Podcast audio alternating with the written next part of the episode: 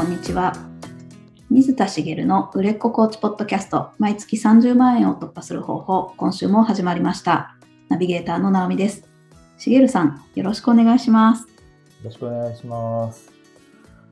家のプリンターが壊れまして、あら、はい。買い替えたんですけど、はい。あの、まあ、なんかエラー表示が出て、修理に出さないとこれは治りませんみたいな強烈なメッセージが出て、なんかもう自分ではどうしようもないなと思って買い替えることにしたんですけど、はい。あの、普段私結構、あの、家電とかも好きだし、いろいはろこう、まあ、あの、ずっと聞いてくださってる方は知ってると思うんですけど、妄想が好きなんですよね。い。うんうん。で、こんな家に住んだらいいなとか、じゃあこんな便利家電があったらいいなとか、いろいろ思うんですけど、うんで、その、仕事周りでもそうですね。まあ、プリンターってどっちかっていうと仕事に使うものですけど、はい。その、こういうパソコンがあったらいいなとか、こういうのがあったら便利だなとか、いろいろ考えながら、具体的に、妄想も具体的なので、具体的に調べるんですよ。で、家電量販店に入ったりして。ふらふ。ら歩いて、あ、こんなものあるんだとか思って見てみたりはい。するんですけど、その時もプリンターって興味なかったので、素通りだったんですよ。プリンター売ってる、プリンター売り場の前に行っても。はい。でも、いざ壊れてみると、自分の興味がそこに行くので、うん。今まで素通りしてたプリンターの、直接その目的があってプリンターを調べようと思って行かなかった時も、はい。ちょっと目の前にプリンターがあると、あ、うんプリンターだってこう、目に飛び込んでくるようになったんですよ。はい。これ不思議なもので、こう、やっぱり潜在意識から、こう、自分が拾うものって、こうんう、状況で変わってくるんだなっていうのをすごい感じて、あ多分これ聞いて何のこと言ってんのっていう人は、あんまりこう、潜在意識と潜在意識とかが分かっあ、まだあまり知らない人なのかなと思うんですけど、あ、なるほどねと思う人は、あ、分かってる人だなって 思うんですけど、あの、震災があった時も、震災というか、まあ最近も結構地震あるじゃないですか。あ。はい。地震があった時に、特に関東停電したんですよね。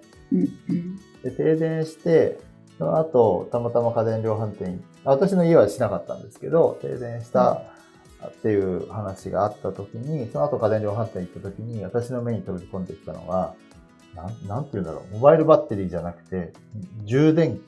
充電器？なんて言うんだろう。箱型の、その、いろいろこうコンセントやら USB とかつないでしばらく持つし、あの、ソーラーパネル付きのものもあったりして、ソーラーパネルとつなげると、えっ、と、太陽光発電もできて。それを、それを使える。普段充電しておくと、しばらく電気を多少でも動かせるみたいな、あなんていう、なんていうんですか。あ。発電機まではいかない。発電機まではいかないまあ、ソーラーをつけると発電機にもなるし、その、ポータブルの、ポータブルって言っても大きいんですよ。あの、うん。ちっちゃな、あの、段ボールぐらいあるんですけど、そういう、まあ、それこそ高いのだったら十何万もするようなやつけど、そういうのが目に入ったりするんですよ。で普段何も意識しないときは素通りしてるので、それって自然と拾うんですよね。うん。だから自分の気づかないところで興味関心が自分が拾い上げる。潜在意識から意識下に拾い上げてくるものが変わるんだなっていうのを 家電量販店で体験するっていう 出来事があったんですけど。面白い。アンテナを立てるって意識的にやるように話を私はしてますけど、無意識で立ってるアンテナもこう変化してるんだなって思うんですよね。あだからそれは逆に言うと無意識で立ってるアンテナを自分でキャッチできるかどうかっていうのは、こう自分の興味を知る手がかりになるなと思いましあ。うん。なるほど。た。無意識に、例えばその、おポータブルの充電器って言って一文字読みますけど、に目が行った時は、あ、自分はこれを、これに今、要はその災害があった時に大丈夫な環境を作りたい。っていうところにアンテナが立ってるんだなってなるわけですよね。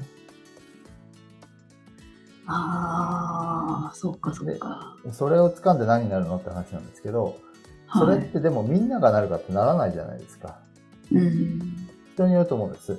えっ、と避難、避難する場所はどこかっていうのが気になる人もいれば、その、自分の家が今安全なのかが気になる人もいれば、私みたいになぜか家電に興味がいく人もいれば、いろいろなわけじゃないですか。うん。そこに自分の思考が生まれるんです。ああ、面白い。私は予防線を張りたい人なので、バックアップが欲しい人なんですよね。はい。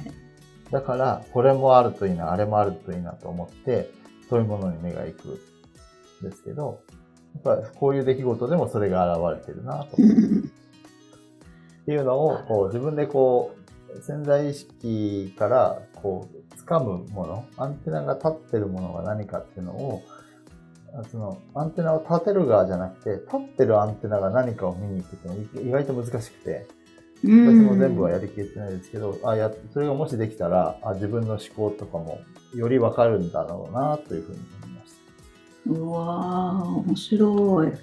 えた。なんか話してたら、こんな話するつもりなかったのに話してたら、一本話せそうな内容になってきましたね。本当ですよね。深い。ありますね、きっと。何かが見えてくるものが。は自分が立ってるアンテナを見つけるってなかなか難しいと思いますけどね。でうんも、それこそ、その自分が今何を考えたかとか、街を歩いてるときに、あれこれに興味持ったな、今とかっていうのを拾い上げる訓練をすると、意外と見えてない自分のアンテナが見えてくると思います。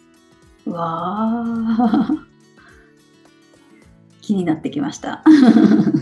まあ、あの、でもこれ以上広がらないので、この話はこれぐらいにしといて、本題に入りたいと思いますけど、今日は人の役に立ちたいっていうことを言う人は要注意ですよってお話をしたいと思います。えーめっちゃいい人ですよね。人の役に立ちたいって言ってる人のことですね。はですよね。い。うん。まあ本当に思ってるのかっていう話から入ろうと思うんですけど、おお。あの、コーチって人の役に立ちたいと思うべきってなんとなく思いません？うん、なんかそういう人こそなってほしい、なって、うんなっていらっしゃるとすごく嬉しいですもんね、こうん顧客としては。うん、そうですよね。顧客としてはそうです。だけど、コーチ自身が人の役に立ちたいと思うべきだよなって思ってたら、ちょっと危ないですよね。えー、どういうことですか？え、思ってなさそうじゃないですか。そうか。人の役に立ちたいと思ってる人は、人の役に立ちたいとコーチは思うべきってわざわざ考えない気がするんです。ああそういうことですね。確かに。そうはいだ。から、もし自分がそう思ってるんだったら、ちょっと、えっと、そこは無理に思う必要はないですよ。あなたが目指す、その、コーチになりたいと思った、その、理由を大事にしてくださいね。その結果として人の役に立ちますから、コーチ業は。どっちにしろ。うん。っていうのがあるので、これは、えっと、これでおしまいにします、この話は。はい。もしそういう人がいたら、あの、無理に思う必要はないことですから、自分がコーチになりたいと思った理由の方を大事にしてもらって、はい。それでコーチングをすることで、結果としてクライアントさんはコーチにコーチングしてもらってよかったと思うわけです。うん。結果として人の役に立つことになるので、あの、はい意識を人の役に立つべきと思う必要は無理にする必要はないですよっていう話ですね。うんうんうん。で、えっ、と、ここから本題で、人の役に立ちたいと本当に思ってる人うん、の話をしていきます。はい。ではい私も人の役に立ちたいっていう気持ちあるんです。うんうん。なんですけど、普段人の役に立ちたいっていう風な言い方をしないんです。えー、はい。で、えっ、と、これは後で気づいたことなんですけど、その話を順に追ってしていこうかなと思ってまして、はい。人の役に立ちたいっていうと、誰のことを考えてそうですか？誰のこと質問が難しすぎたから。なんか、まあ、誰でもいいうん感じがします。うん、誰でもいいけど、誰でもいい誰かのことを、の役に立ちたいと思って、誰、相手、自分じゃない、その役に立ちたい相手のことを思ってるじゃないですか。はい。うん、って思いました、今。はい。誰かの役に立ちたいと思ってるから、その誰かを考えてるじゃないですか。はい。はい。って思ったら、あの、別にこう、自分自身がそうでない、あの、そう思ってないんだったら別に関係ないんですけど、うん。まあそう思った人は危ないです。怖い。なんでしょうか。役に立ちたいっていう、その立ちたいって何かっていうと、その望み持ってるのって自分自身なんですよね。はい。自分自身が役に立ちたいって思ってる。うん。はい。そうじゃないですか。そうです。相手のことを考えてるようですけど、自分の感情なんです。自分の気持ちなんですよ。役に立ちたいのは。ああ、そうです。はい。うんつまり、その自分自身の気持ちなのに、どこか人のためっていうスタンスに聞こえるんです。人の役に立ちたいって。うーん、そうですね。はい。っていうことなんですよ。最も大切なのは、やりたくてやってるってことなんですよね、自分が。人の役に立ちたいっていうのが本当の気持ちだとして、人の役に立ちたいのは自分なんですけど、うん。こう、人の役に立ちたいっていうと、人のためにっていうのが、を強く感じるというか、はい。要は、えっと、偽善じゃないけど、本当に思ってるけど、人のことを考えてるように聞こえるセリフなんです。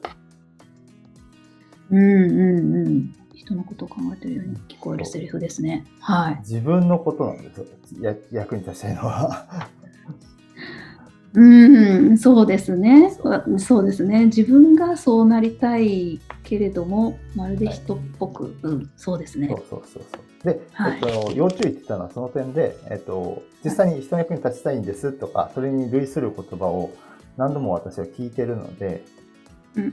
あの、コーチを相手にしてるのでね、はい。もっと具体的な話をされる方もいるんですけど、その時にうん気をつけてる、要注意っていうのは、その、その、それがダメっていう意味じゃなくて、この人はちゃんと自分の気持ちに気づいてるかなっていうのを注意しながらコーチングしてるってことですね。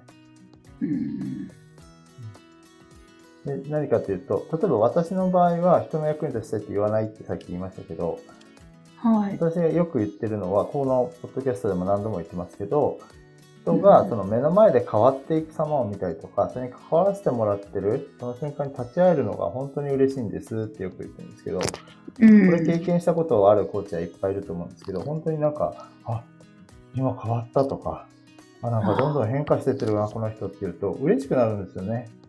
うん自分が関わってくれたっていうのも乗っかってきて、その目の前の人がこう変化していくのをこう、なかなかそんな場面に何度も立ち会える職業ってないと思うんですけど、はい。どんどんこう変わって、あの表情が変わったりとか、いい方向に変わっていく瞬間を見れるって、本当になんて贅沢な仕事なんだろうと思うんですけど、これって完全にその人に役に立ちたいっていう気持ちの中身なんですよ、私にとっては。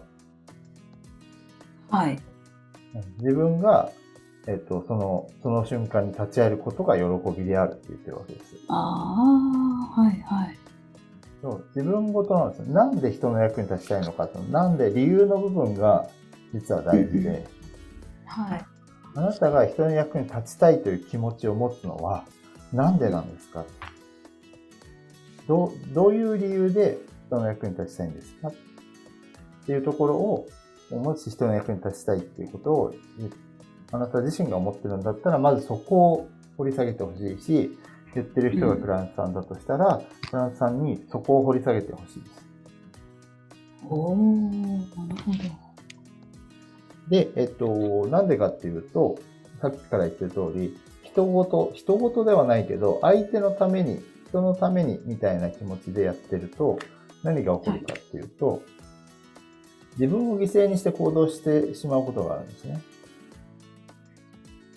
ああ、自分を犠牲にしてしまう。はね、あの、なんだろう、私たちは成人なわけではない。成人って、あの、えっ、と、聖なる人い。うんなわけではなくて、普通の人間なので、その、相手を、相手のために尽くそうみたいなことを思うと、自分を犠牲にして行動してしまうって、その結果な、どうなるかっていうと、余裕がなくなってしまったりして、そうすると、これだけやってあげてるのに、みたいな、負の感情が芽生えてきたりするんですよね。ありますね。はい。例えばクライアントさんがなかなかこう、これだけやってあげてるのに変化、あの、自分で行動しないとか、自分ごとにしてくれないみたいな、はい思うんですけど、うんそれって、あなたが自分ごとにしてないですよねって話になっちゃうんですけど、その、負の感情が芽生えてきてしまったりするわけです。そこの原因は余裕のなさだったりするんですよね。なので、自分自身を大切にするっていうことが大事なんですねあ。要は人のために生きて自分を犠牲にしてしまうと、結局、その相手のためにならなくて、うんまず、コーチがすべきことって実は、相手のために何かをするとかじゃなくて、自分自身を大切にする、自分を満たすってことが大事なんです。へーはい。自分を大切にできてないコーチって、クライアントさんからしたらどうですか？嫌ですね。ね、自分を大切にしたいクライアントさんが、それができてないコーチに、ね、コーチング受けたいと思わないじゃないですか。うん。そうですね。なので、その自己犠牲の精神みたいなのっていらないんですけど、まあその話は以前もしましたけど、人にの役に立ちたいと思ってるっていう表現になるってことは、どこかそれを含んでる危うさを感じるんですね。おおなるほど。なので、えっと、目を向けてほしいのは、その、自分自身をまず、自分自身の役に立ってください。自分自身を大切にしてくださいってことなんです。はい。で、じゃあ自分自身を大切にする、自分を満たす行動をするって言ったんですけど、あの、具体的に、あの、そうしてくださいってことを言いたくて、うん。常に自分を満たす状態、自分が、こう、なんだろう、満たされた状態にするって結構楽じゃないんです、実は。へえはい。そんなことないですか？精神的に追い詰められたりとか、なんか焦ってたり、こう余裕がなくなることって誰しもあるじゃないですか。はい。それを極力なくすように行動するってことなんです。うん。うん。はだから自分を大切にして甘やかしてもいいわけですよね。い。あ例えば自分のやりたいことをやる時間を作る。映画を見るでも音楽を聴くでもいいし、寝る時間をちゃんと取るとか、好きな人に会うとか、好きな場所に行くとか、あ。とはまあ、自分の楽しいこととかをする時間を増やすとか、まあ、小さなことに感謝をするとか、そういうのでもいいんですけど、そういうことで、こう自分を満たす行動を、こう、自分の自由な時間を作ってるように見えるんですけど、うん。それは実はコーチにとって、まずやらなければいけない大事なことなんです。そ っていう結論になるんです。あの、人の役に立ちたいって、もしね、あの、これ聞いてくださってるあなたが少しでも思っていたとすると、あれ？うん自分のことを大切にできてるかなっていうのを振り返ってほしいんですよね。うん。特にこう、起業しようって頑張ってる時って余裕がなくなりがちで、その、今までやってた、当たり前にやってた自分を満たす行動も、その、起業のための時間に当てようとしたりして、余裕がなくなりがちなんですよね。あで、その実際にコーチングをやる場面を思い浮かべてほしいんですけど、コーチが余裕がなくて、なんかギリギリの状態で、クライアントさんの目の前にね、座って、より良いセッションができますかってことですよね。うん。おっしゃる通り、そうですよね。はい。コーチ自身の心が満たされて整って、初めてクライアントさんに意識を向けることができるわけです。うん。ね、その状態を作れないんだったら、まずそれを作る努力をするのがコーチの仕事です。休むとか、そういうことも含めて、それが仕事なんです。うん。余裕ないなと思ったら、その何かを減らしてでも、コーチングセッションの回数を減らしてでも、な何かの行動を減らしてでも余裕を作りに行くことが大事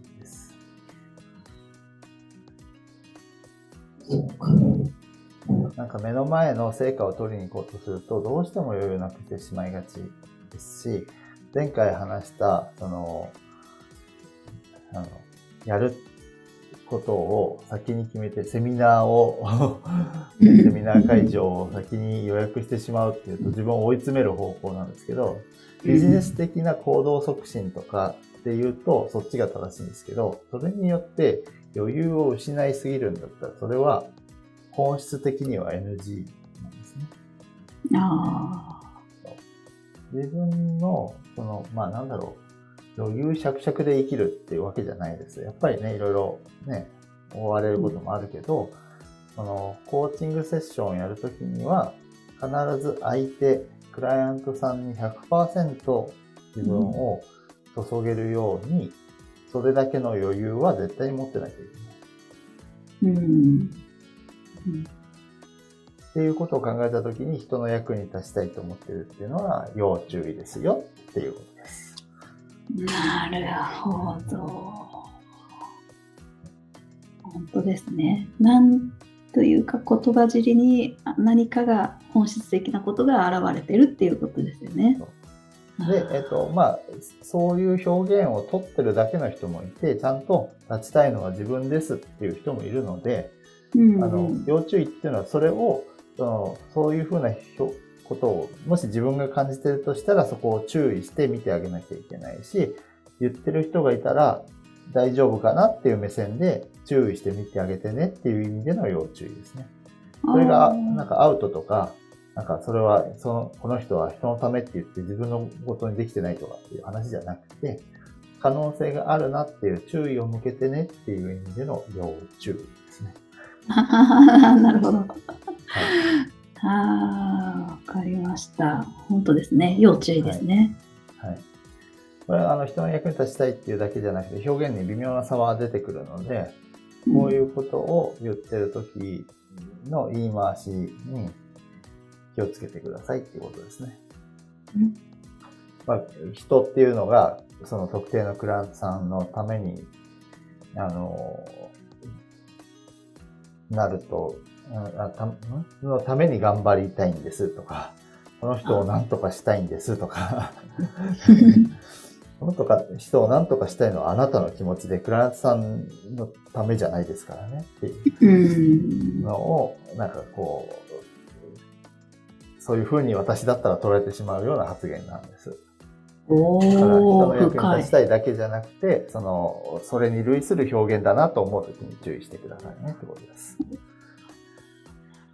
深い。ああ、わかりました。ありがとうございます。ありがとうございます。それでは最後にお知らせです。売れっ子コーチポッドキャスト毎月30万円を突破する方法では皆様からのご質問を募集しております。コーチとして独立したい、もっとクライアントさんを集めたい、そんなお悩みなどありましたら、しげるさんにお答えいただきますので、どしどしご質問ください。ポッドキャストの詳細ボタンを押しますと質問フォームが出てきますので、そちらからご質問いただければと思います。それでは今週はここまでとなります。また来週お会いしましょう。しげるさん、ありがとうございました。ありがとうございました。